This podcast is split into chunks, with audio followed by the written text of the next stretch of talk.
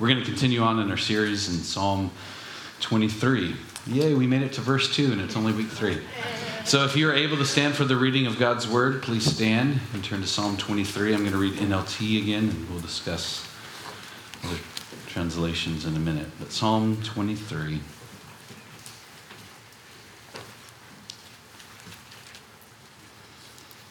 And it reads The Lord is my shepherd. I have all that I need.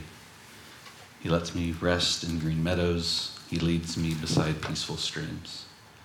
He renews my strength. He guides me along right paths, bringing honor to his name. Even when I walk through the darkest valley, I will not be afraid, for you are close beside me. Your rod and your staff protect and comfort me. You prepare a feast for me in the presence of my enemies. You honor me by anointing my head with oil. My cup overflows with blessings. Surely your goodness and unfailing love will pursue me all the days of my life, and I will live in the house of the Lord forever. A brief prayer. God, thank you for your word. Thank you that you speak to us. Thank you that your word is you, that you guide us through your spirit. Will you illuminate the scripture to us so we can understand? Thank you, Holy Spirit, for that gift and the many gifts that you bless us with. So, Lord, as as you prepare our hearts to receive your word, as we have worshiped you through song and worship you through uh, the praise of what you are doing in San Francisco, we worship you now through your word. So, again, prepare our hearts to receive your word. Whatever you want me to say, I say. Whatever you don't, I don't. And we just bless you and thank you. In Christ's name, amen. You may have a seat.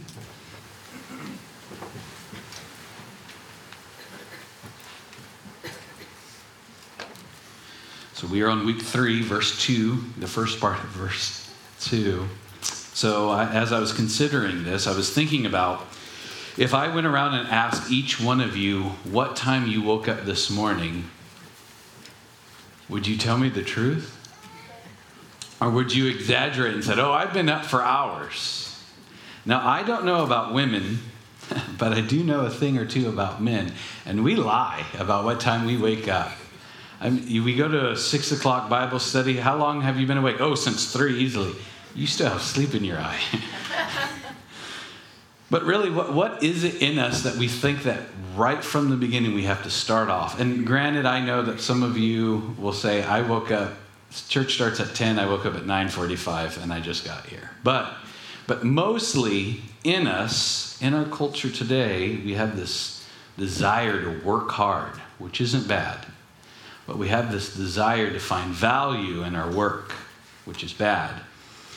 So if I asked you, perhaps not what time you woke up, but if I asked you, how were you doing? How are you doing? You would say, good. And I know I've talked about this before. Or perhaps you would say, busy, but good. Or I'm good, but busy. I even practiced not saying this. And the first person who asked me how I was doing this morning, I said, good. And I was like, oh, I lied. I can't. I'm actually really tired but I'm good, but I'm busy, but I'm not. It's almost like a badge of, badge of honor that we wear. I'm busy, so I'm valuable.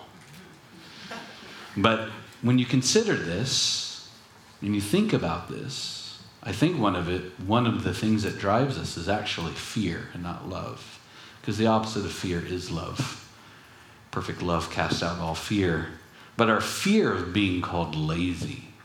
I know for me personally, that was something that I grew up with that you will not be lazy. I can still hear my grandfather's voice. You will not be like your dad.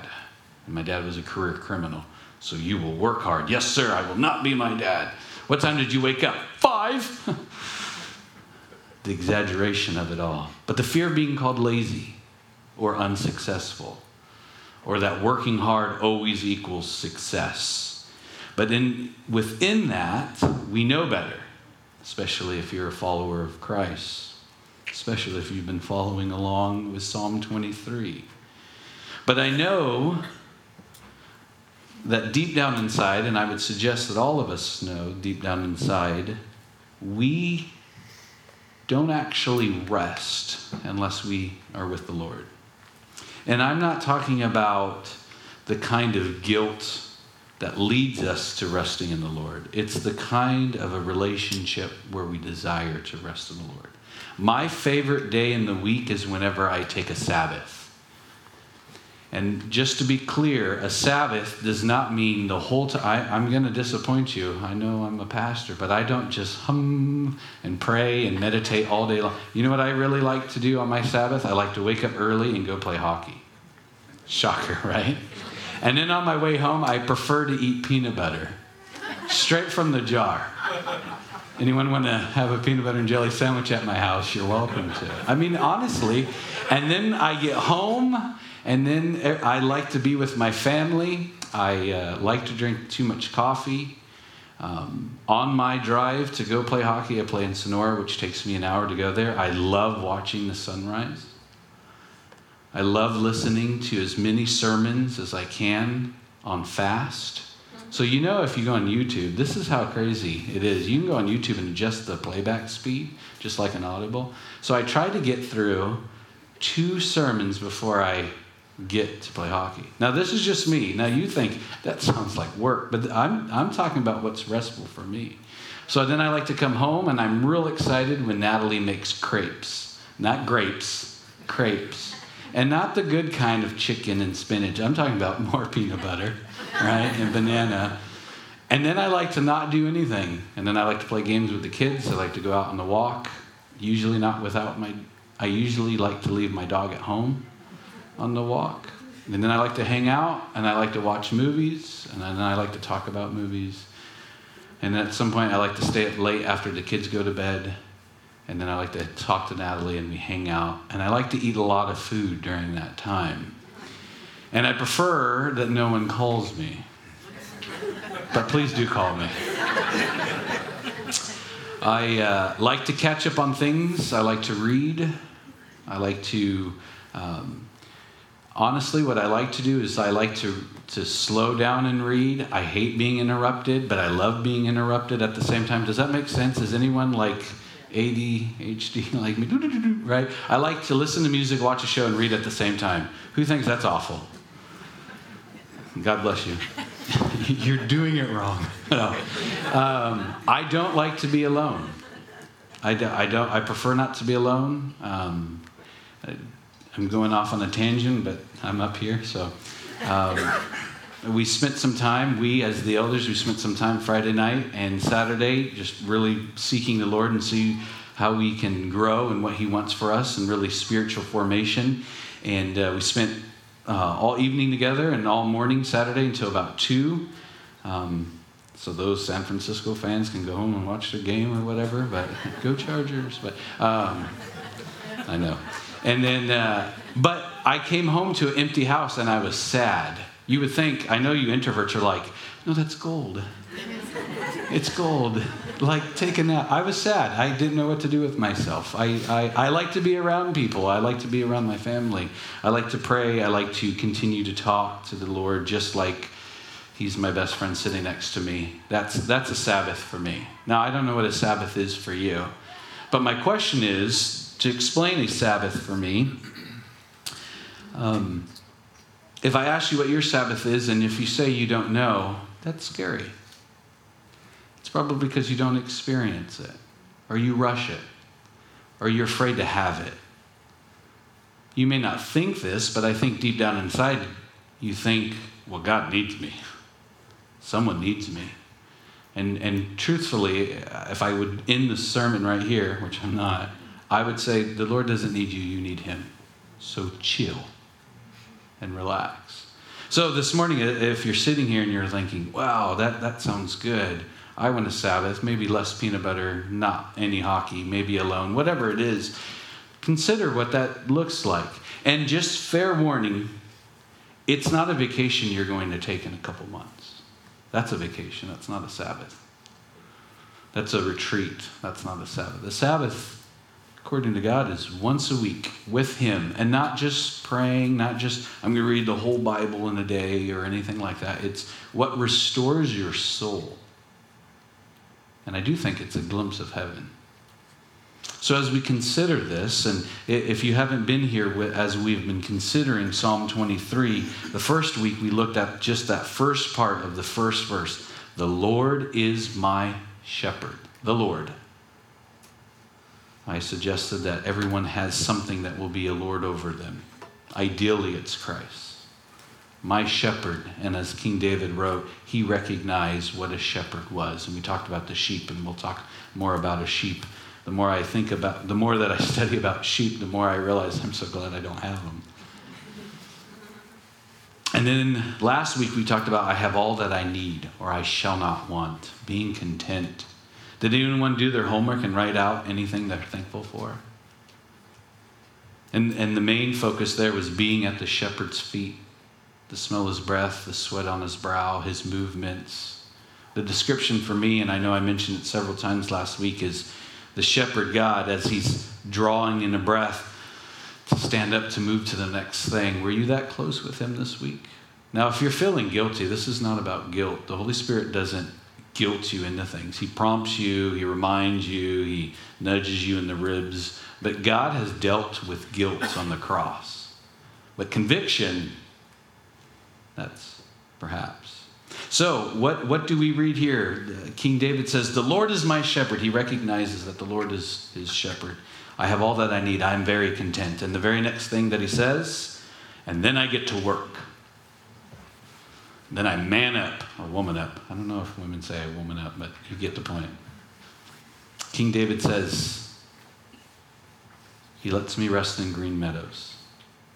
NIV, the New King James, ESV says, He makes me lie down in green pastures. And I like that description better. I think that does a better job of rendering or translating the original Hebrew. He makes me lie down it, it's a couple of words together. It's rawbats. It's literally spelled or transliterated R A W bats. Now you won't forget it. It's a twofold meaning. It means he makes me. Physically, he makes me lie down. The word picture in Hebrew is have you ever been training a dog and you push its hiney down and it won't, but you're like, forcing it down. And then once you train the dog, you say sit. Ideally, they sit. Still waiting for that. But you put you push the the dog down, and then it's kind of fighting you, but you're gonna win. It's that. And even in extreme cases, it actually means knock the legs out from under you. So what King David is saying, I have all that I need, and he makes me. Because King David knows, because I won't rest. He, he forces me down. As I was studying about this, I came across a video of a shepherd who showed how a shepherd actually makes a sheep lie down. It, once they pushes down, they won't lay down. They reach behind the sheep, grab behind the armpits, and do a suplex to put it down because it won't lie down. It's making you lie down. It's it's forcing this lying down. It's it's it's, it also means to sprawl out. So once you're down, I don't know about your dog, but once my dog lays down, it's, it's comfortable. The tongue's hanging out. Even with a toddler, perhaps you don't have trouble with your dog, but have you ever tried to put a toddler to bed? if You just keep popping up, and then and then you consider duct tape, but you know that's illegal, so you just you just keep doing that. Hey, if you need a babysitter, but you just you just keep doing maybe even a teenager you know you just whatever it is. But it's that it's that making it's that continue it's not giving up which is key to what king david is actually saying. He says the lord makes me lie down in green pastures. Like he forces me. He's not going to just let me run off and do what i want. And he makes me lie down in green pastures. I have a picture of a pasture here. Let's take a look at it. Picture one when you picture this green pasture, that seems fun, right? So at least whenever I consider a green pasture, this is what I think of. I think of sheep laying down in Scotland next to the water and and that's what I picture as a green pasture. But for David, for King David, this is his green pasture that he's describing. Behold the beauty. This is in the Negev. This is where David would have, as he was growing up, taking care of his father's sheep. This is a green pasture. Now, to yourself, you should be thinking, well, where's the green? Well, it's there. But that's the point. Now, in the springtime, there's a little bit more green that you can see, but for the sheep, they are in a green pasture. It looks brown. But what does this tell you?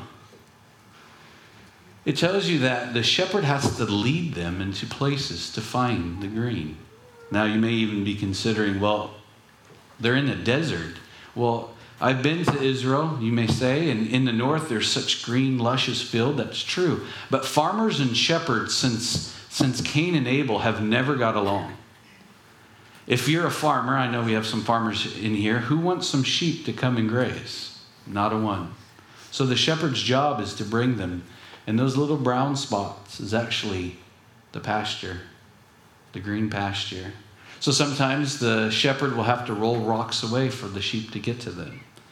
So when King David was writing this out, he makes me lie down or rest in green pasture. That's it.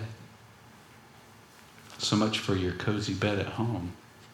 But that's what he's talking about. And the way that, if you want to know, the Mediterranean, it's very humid in Israel, the Mediterranean. The, the water from there, it collects on the rock from the humidity and it lands and it produces what they need. So when we consider this and we look, we picture this, we picture the sheep lying down, and they're not lying down right now because they're eating. And what was so revealing to me this week, at least for me, and maybe it's because I over talked about peanut butter already, but when I pictured this, when I the first read, the Lord is my shepherd, I have all that I need. He lets me rest in green meadows, or he makes me lie down in green pastures, I picture sheep lying down and eating. I don't know anybody else. That, that's my picture, just gorging out, laying down. Well, actually, sheep don't eat when they're lying down. The only time a sheep would lie down to eat is if it's sick. So it's not about eating. And plus, spoiler alert, once we ever get to verse 5, verse 5 in Psalm 23 says, He prepares a feast for me in the presence of my enemies. So King David is not talking about second breakfast. Lord of the Rings, anybody? Okay.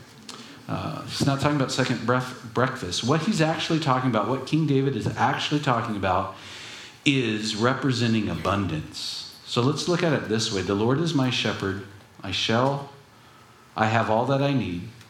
He lets me rest in his abundance. Doesn't that sound nice to rest in Christ's abundance? Philip Keller, the guy that I've been quoting quite a bit from that book, A Shepherd's View of Psalm 23, he says this In the Christian life, in Christian's life, there is no substitute for keen awareness that my shepherd is nearby. There is nothing like Christ's presence to dispel the fear, the panic, the terror of the unknown. Anyone here this morning have some fear or panic or terror that they just pushed to the side to come to church. Philip Keller says that Christ's presence dispels the fear. He goes on to say, each day with the unknown is always lurking. The unknown doesn't have to mean there is a lack of peace or rest for our soul. Although ideally for us, we want all the unknown to be dealt with and then we will experience this rest, this life without fear. But really, at the heart of it, peace and rest, or a rested soul, is not because all of the unknown has been revealed to us, it's because the presence of someone. It's like this. Do you remember when you were a little kid? And if you had a good relationship with your father or grandfather or your mom, and you were scared, all you had to do is run and jump in bed with them. Or maybe you were little and you were in kindergarten, first grade, and, and um, you had the argument whose dad was better. My dad can beat up your dad, right? It's, it's, you didn't know the situation. All you knew is daddy was there or mom was there. This is what King David is actually talking about this picture of he makes me lie down. And not because I am not in the wilderness, as you saw by the rocks, it's because my dad is there. So the original audience to read this in the Torah and then into the Psalms would have understood and recognized oh, the green pasture is not because it's so lush, it's because the shepherd is going to show me that I can lie down. So, as we consider this, I, my hope this morning as we think about this in his book, again, and I think it's very applicable to us, he writes down that there's four reasons or distractions why sheep don't lie down in green pastures. Now, again, Philip Keller, he's an actual, was an actual shepherd. And his experience, first being a missionary's kid in West Africa and then in Canada as a shepherd, he wrote this down and specifically the reasons he experienced why sheep don't actually lie down. And then from there, after we discuss that, for you note takers, we'll talk about Sabbath and quiet time and some ideas. And for those of you who are already dismissing the idea because you're thinking you don't know how busy I am, let's consider this. So here's the four reasons for you note takers. Four reasons why sheep, actual sheep, don't lie down in green pastures. Number one, chief reason. Number one is fear. Number two is there's friction with another sheep. The third one is pest or bugs. And the fourth one is hunger. So, the four reasons why a sheep will not lie down is fear, friction with another sheep, pest or bugs, and hunger.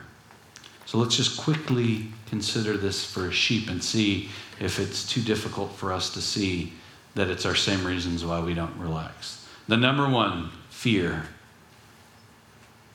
Fear. Sheep will not lie down if there's a predator.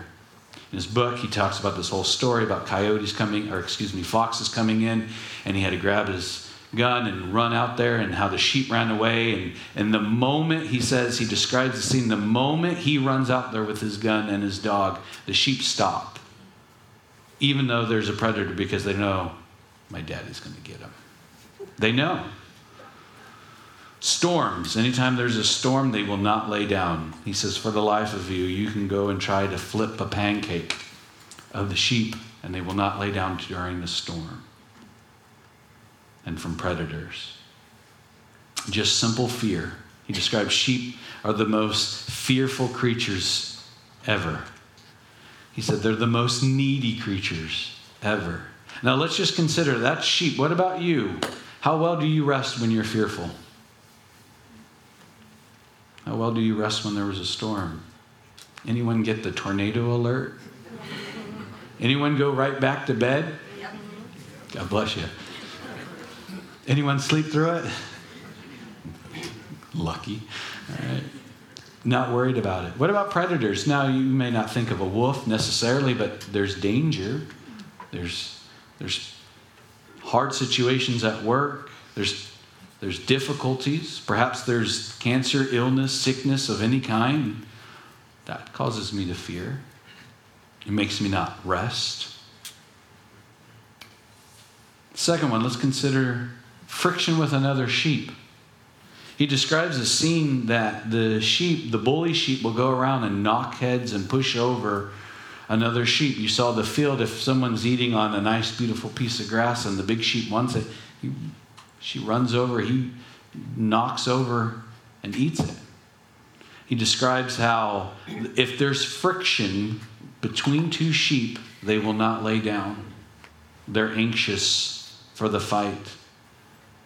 He even describes a scene where two sheep were fighting one another, and all he did is he st- stood out from behind the tree he was in and they stopped. You ever fought with a sibling? And mom and dad comes home and you stop? You drop your weapons? What about fighting with your spouse? Ever fought with your spouse at a grocery store and then saw someone you knew and then you quickly held hands because everything's fine? Everything's fine. You fought, did anyone fight here on the way to church? Argued, yelled, and screamed, and then you took a moment to, we're at church. The moment the shepherd appears, the friction starts. And also, just to consider, at least for us, as we are called sheep, um, Part of the reason that the actual sheep fight is because it looks like they have a better green pasture than I do, and I think I deserve it. I know, at least for me, when my eyes and my heart are focused on Christ, I don't care what other people have. But when my eyes and my heart start searching to take a look at what everybody else has, then I don't pay attention to the shepherd. And I know we talked about that last week with being content. Really, this, this takeaway if you are at odds with anyone here this morning, deal with it. Forgive them. Don't wait for them to ask for forgiveness. Be honest. Don't go tell other people you're mad at them. Go right to the source. Keller goes on, Philip Keller goes on to explain that sometimes he has to take the bully sheep and have a stern word with it. To refocus, he says, My heart is for the little ones, the weak ones, the poor ones. But as soon as I correct the sheep, I let the sheep know that I love her and lead her to her own plant. But again, if there's any friction, deal with it. You won't find rest. You won't lie down in green pastures. The third one pest and bugs, parasites. And we'll cover this more in verse 5, specifically the anointing my head with oil. But a diligent, loving shepherd pays attention to his sheep. This is for us as people the primary work of the Holy Spirit in us. He, the Holy Spirit, is often described and represented by oil, and the Holy Spirit makes real to us and in us the very presence of Christ. But as the shepherd to his sheep, he describes, Keller that is, he describes how if a sheep won't lie down and he's not budding with, or she's not budding with another sheep, and there's no uh, fear of any predators, I go and I look through her, through her wool, and in her nose, and in her ears to see what pest may be there. He says, although she doesn't like it, she needs it. Now, to be really gross, there's this bug, and I won't try to pronounce the name of the bug, but it lays eggs in the sheep's nose. That's disgusting. But without the love of a shepherd to clear it out, it will continue to eat at it. Doesn't that sound like sin? Sin that just eats at you, nibbles at you. And no, no one really wants to deal with sin, but we know how important it is to have sin dealt with. And as he describes, I have to flip over the sheep, grab her armpits, throw her down, comb through her wool, look in her nose and her ears and her eyes. I know what's best. And the last one, hunger. Again, sheep don't lie down to eat, they lie down to rest. And hunger, if he goes on, if all three are taken care of, then I know that she's still hungry. So I lead her to another pasture to eat. So, hunger. And it's not just our bellies to be filled, but are you hungry? Are you hungry for God's word? Are you hungry for something that's missing? Are you satisfied with your life? And really, I think for, for me, the freedom from fear satisfies my hunger. And as I was considering this more and more, and as we, as we consider the Sabbath and having quiet time with the Lord, or however you want to call it, to walk with Jesus is to walk slow. The average mile per hour during this time period when Jesus walked the earth and even before with King David was three miles per hour maximum speed. Now we have cars, trains, planes. But you know what sped us up the most? It's the internet. Anyone have a hard time setting their phone down before they go to bed? To walk with Jesus is to walk a slow pace, unhurried pace. Hurry is the death of my prayer. Hurry is the death of my work. Hurry is the death of me lying down. I've never been in a hurry and was nice about it. I don't know about you. Anyone try to get their kids ready this morning? My kids were ready on time. I was the slow one, to be completely honest. But have you ever been kind when you're in a hurry? Uh, when your kids were getting ready, where you're like, can you please put on your shoes and socks? That would be great because we're late. No, you yell, you scream, you throw the shoes around, you say, no, why are you wearing the same socks you wore for the last three days? Where's your sweater? Have you ever gone to the store and looked back in the back of your car and saw that one of your kids didn't have shoes or socks? How did that happen? Sorry, Target, we're walking through barefooted and all. You hillbilly? Okay, but that's never happened to Natalie, only me, just for the record. But really, I found hurry is the death of my prayer life. You ever plan to spend some longer prayer time, and the next thing you know, you look at the watch, and next thing you're like, uh, you really are planning out your prayer, and you really want to spend some time. You're like, dear God, thank you, amen. I got to go. What about reading through the Bible? Have you rushed through it? Clicked on YouTube to speed up the audible? Good thing they don't allow you to do that on the Bible app. But especially our lives with God is a slow walk. I slow down, then I'm less frantic, I'm less in a hurry. My quality time with God is slowing down. Pete Scazzero, he's the one who wrote Emotional Healthy Church. We went through this as an elder board, uh, just to recenter. And one of his quotes stuck with me. He wrote this Rushing is violent to your soul and to those around you. Rushing causes you to sidestep the difficulty and eventually abandon the slow work of God. Ask yourself today what might I be doing that God is not asking me to do? Dallas Willard, uh, theologian from USC, he wrote this We must arrange our lives so sin no longer looks good to us. And it must be done slowly.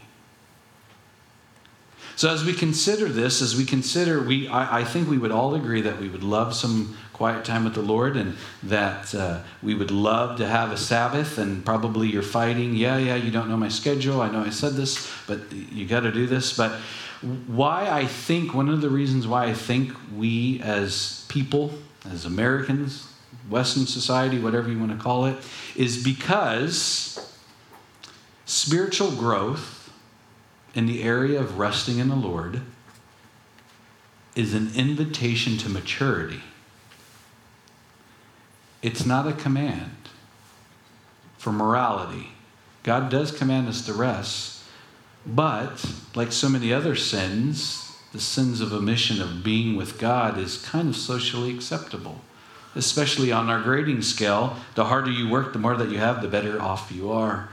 In the book by John Mark Comer, in, Comer, in his book Ruthless Elimination of Hurry, I haven't finished the book, but so far I can recommend it a thousand percent. Anyone in a hurry should read this. Read it, read it, read it, okay? Uh, what I appreciate, side note, is that he's from a vineyard church. He started a vineyard church, so he is uh, more charismatic than I am, and I like to read people from different backgrounds and denominations so that way I don't just sit in my stoic, whatever I am. But this is what he wrote about. He said, Those who take a regular Sabbath live longer. On average, every Sabbath day that you take is another day added to your life. The people who do have some of the longest expected lifespan are these people. And this is just in America. Those who are seven day Adventists, who hold the Sabbath tightly, and Jewish people who hold Shabbat or the Sabbath. So what is it about us and our nature to work hard and skip the rest and I'll make up for it on vacation or I'll sleep in three Saturdays from now or maybe I'll take a power nap. power nap? That just is like an appetizer without even actually having a meal. But that's just me. So in the 1700s, or excuse me, late 1600s, early 1700s, France tried to make the week a 10 day week. They felt that their productivity would increase. They were wrong. Ever hear of the French Revolution? And even considering, you know, we got to work harder, be harder, do better. Um, it has, psychologists have looked into this and have studied over the last 30 years that productivity drops off radically after working 55 hours. Meaning, if you work 60 or 70 hours, you are no more productive than if you only worked 55. Now, here's a little side note to that that is not just your work at your job, it's work in your life, work at your home, whatever it is that you're doing. And if you go beyond that, you actually drop off productivity drastically. And in considering uh, overwork and not enough rest leads to depression, there have been great spikes in depression in the numbers throughout history. Here's just a few of when depression just went to an all time high. When France did try to do the 10 day work week. Another great spike was the invention of the light bulb. Light meant you could keep working longer. And the next, anyone want to guess? The invention of smartphones. I was reading this 90% of all of you, of us, the very first thing we do is check our phone when we wake up. Now, before any of you say, yeah, but it's my alarm clock, it took that in consideration and still said that 90% of you check something social media, email, or text. And I was considering this, the invention of the light bulb. I thought that was a great thing. I like electricity. I mean, I went on to be an electrical engineer, crying out loud. But then as I was looking into this, uh, people who were against the invention of the light bulb, one guy, and I can't see who said, said this, said, There is a reason why the sun rises slowly. There is a reason why the sun sets slowly, and it's beautiful. No one wants a flip of the switch in instant light. See, we've gotten out of this rhythm and cadence of God. And I'm not saying technology is bad, uh, just that it could lead to being bad. So, really, as we consider just quickly just a time of rest, two reasons why we don't lie down in green pastures. One, there are no immediate results. You don't see it. You ever hear of the J curve? It means whenever you start something, you start off strong, you lose results, and then eventually you'll catch up. That's why if any of you started going to the gym and then you got on the scale, you were surprised that you actually gained weight. Wait a minute. But there's no immediate results to spending time with God. I mean, it feels good, but no immediate results specifically that people can see. But more than likely, it's a slow, evident of fruit the second is there's very little credit given to the outside world, including Christians, for those who rest well. Let's be honest. When you hear someone says that they got away to be with God, you roll your eyes and think hippie. Right? You millennial, Gen X, Z, Y, whatever, you bum. You roll your eyes. I just spent time with God. And even my the way that I said that. I just got away. You think, oh, get a job, right? Work hard. But I think if we spend quality time in these green pastures more often, if we, if we rest in the recognition that only comes from our Father, we actually become rested and better people. However, there's this weird dichotomy of laying down in green pastures where we want to rest, but we have to prepare to rest.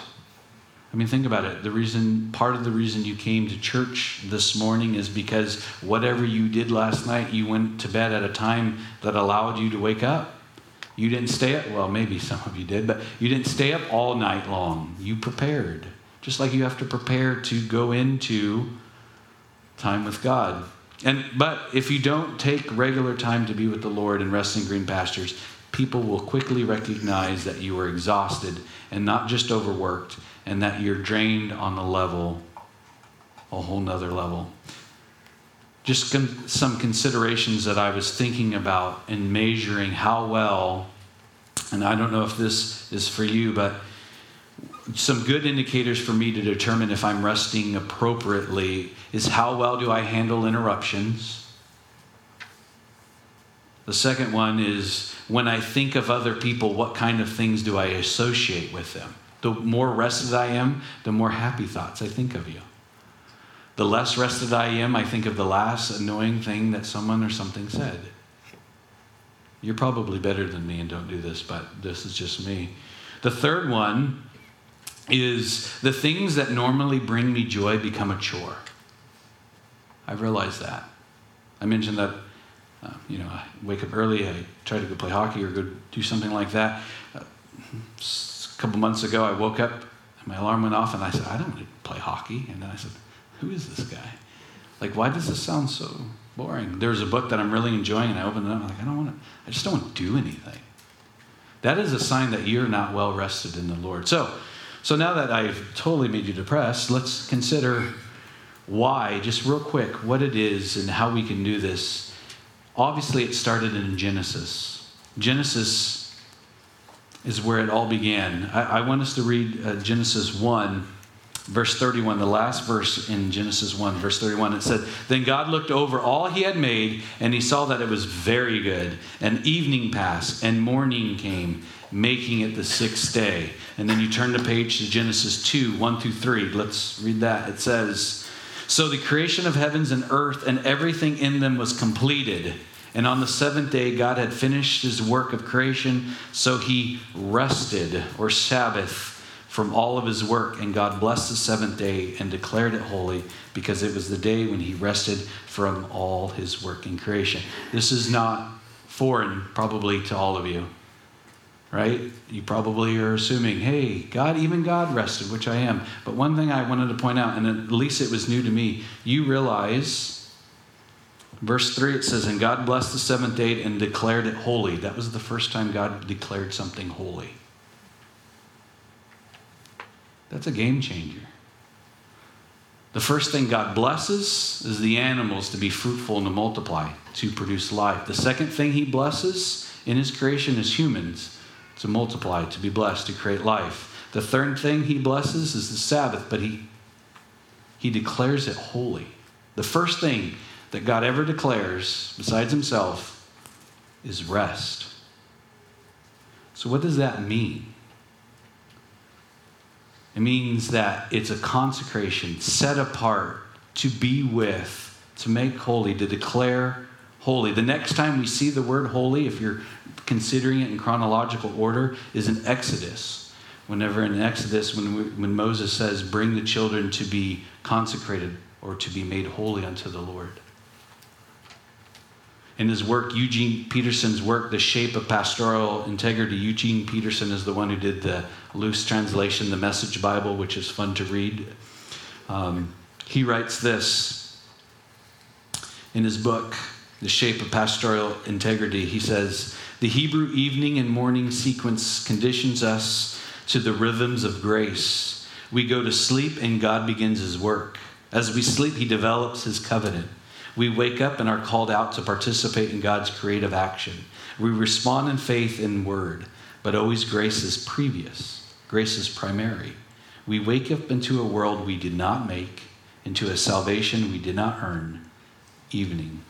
God begins without our help, his creative day. Morning, God calls us to enjoy and share and develop the work he initiated. So just consider that real quick. Did you notice that after he created, it said evening pass and morning in the Hebrew calendar. The day started when the sun went down. So he created everything and then made it go to sleep. What does it say for us? He made us to rest and then work. King David wrote, The Lord is my shepherd. I recognize that. I, I have all that I need. The first thing I'm going to do is rest. Doesn't that sound nice and peaceful? To rest. The day begins at night. We're sleeping, we're resting, we're in a dreamland. While God is speaking new mercies and creating new things, we do nothing to start the day. We only get to enter into what God had been doing all night long while we were sleeping. That should bring us great peace. Evening, then morning.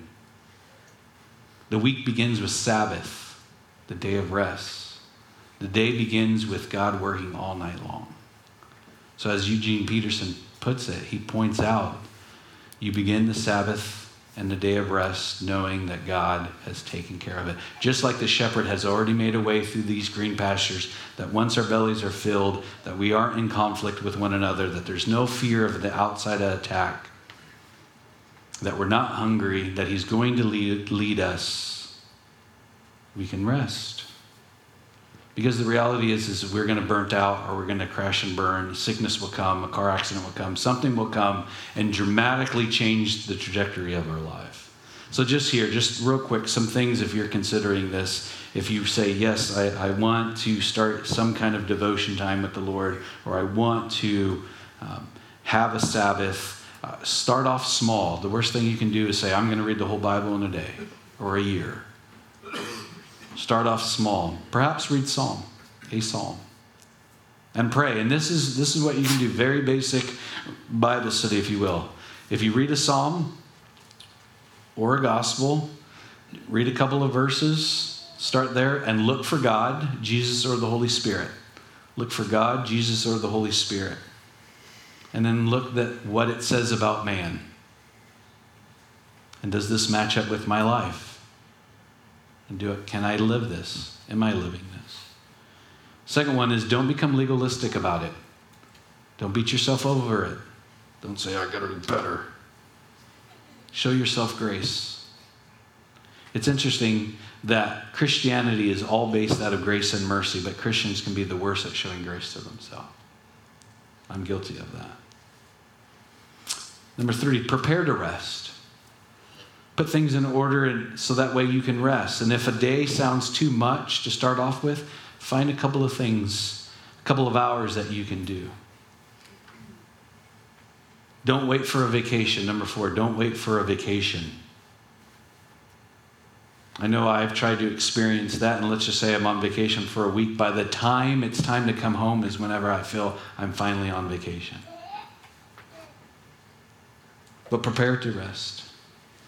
Next one, don't expect to be an expert of rest overnight. Don't expect to be an expert rest overnight. If this is a new foreign thing to you, don't expect you're going to get it right the first time. And the other one, I'm a big fan of accountability. Have someone in your life ask you, Did you rest this week? And then ask them. Because, as King David wrote, the Lord is my shepherd. If God is indeed your Lord, and not your work, not how much you have, not what other people think of you, if the Lord is truly your shepherd, he will be just like the father that the little boy runs to and say, My daddy can take care of it. And if this sounds daunting, it is daunting but it's so rewarding. Next week, we'll talk about how he leads me beside peaceful streams and see we're not even got to the work yet. We haven't even began the work week yet, the work day yet. God's whole purpose is for us to bring glory. And the first thing we can do to bring him glory is to rest in him, to say, Yes, Dad, you can take care of it. Let's pray. God, Thank you for this time that we've had to worship you and and it can be daunting for so many of us to even consider maybe not reading scripture or, or taking a devotional time, but a day of rest every week can sound daunting.